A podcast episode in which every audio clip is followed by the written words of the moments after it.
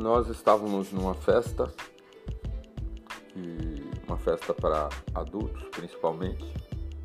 Ela não conhecia ninguém, eu também, ou ela conhecia algumas pessoas, mas elas, essas pessoas estavam meio longe e tinha na mesa uma terceira pessoa também que não conhecia outros. Então, nos sentamos ali na festa, jogando conversa fora, falando sobre enfim, o que a gente faz, o que a gente fez, desafios.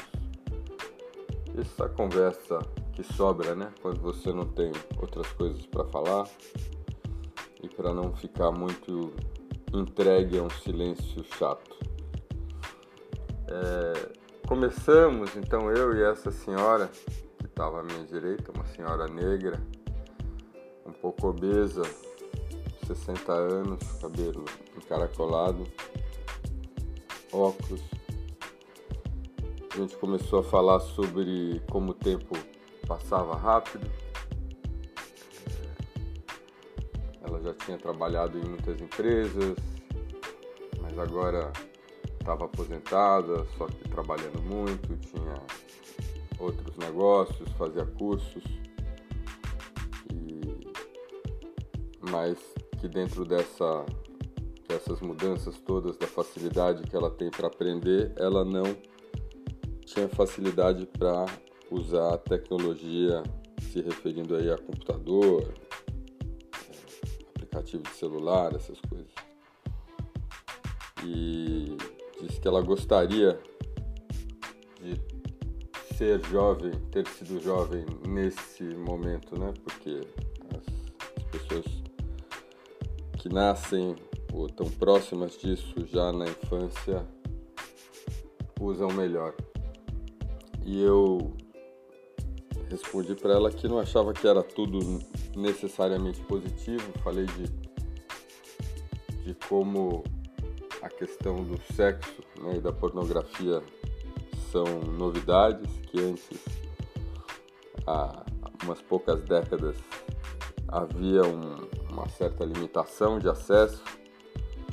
No caso das pessoas da minha idade, homens, é, a gente comprava revistas nas bancas de jornal e outros circulavam essas revistas e havia algumas dificuldades, né? Que hoje crianças muito mais jovens do que eu era, aos meus 13, 14, 15, têm acesso a conteúdo eh, de qualquer tipo.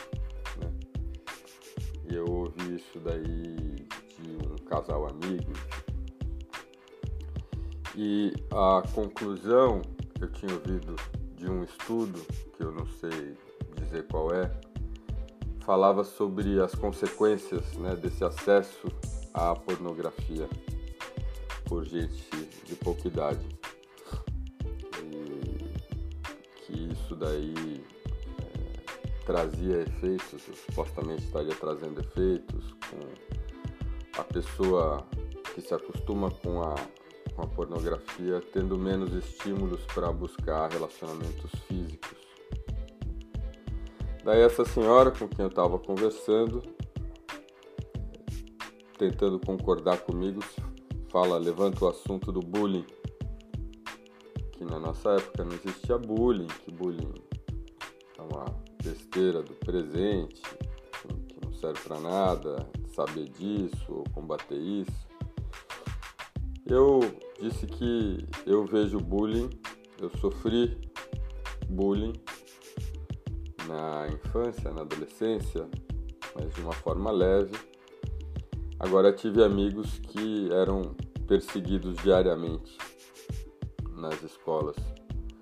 Tem um rapaz com uma pequena deficiência cognitiva que eu lembro até hoje, que ele era diariamente zoado no sentido de explicitarem a sua falta de inteligência.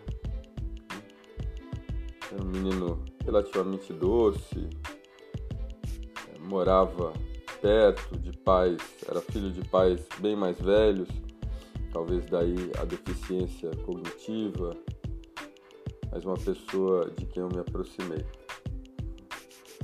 E, daí eu perguntei para ela se ela tinha sofrido bullying. Ela disse, não com muita certeza, né? Disse que não, que o que aconteciam eram situações normais. É, ela era só chamada de baleia de quatro olhos pelos colegas de turma. É, isso é, no meu ponto de vista, claramente um tipo de bullying que deixa as pessoas angustiadas, principalmente crianças, né, que não conseguem falar direito sobre isso, enfim, com os pais e crescem com esse, com essa, com esse estigma. E ela explicou que não achava que era bullying porque aquilo tinha fortalecido ela. Que dentro do âmbito ali dos jovens isso sempre vai existir. Que não adianta encontrar maneiras de tentar não controlar os jovens, as crianças, os adolescentes, porque eles vão encontrar caminhos para serem cruéis uns com os outros, que isso faz parte da maturidade e que no caso dela serviu para fazer com que ela se esforçasse mais, como ela era quatro olhos, entre aspas, como ela era gorda, baleia, entre aspas também, e portanto não tão atraente, talvez seja isso que esteja nas entrelinhas, né? Aos rapazes ou dentro da, do grupo escolar, ela sempre tirava 10 e tinha isso como, como uma motivação para tirar excelentes notas. E foi graças a isso que ela se diferenciou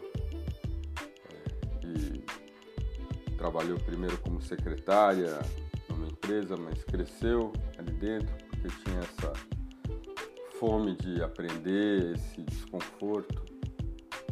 Eu me perguntei em que medida esse desconforto, que é exposto a pessoas sensíveis e frágeis, não motiva muitas das criações artísticas tecnológicas, se a vontade de ser alguém interessante ou mostrar para os outros que você é alguém interessante, motivado por essa raiva da humilhação, por não ser aceito, né? não conduz a esse, a esse lugar de obsessão.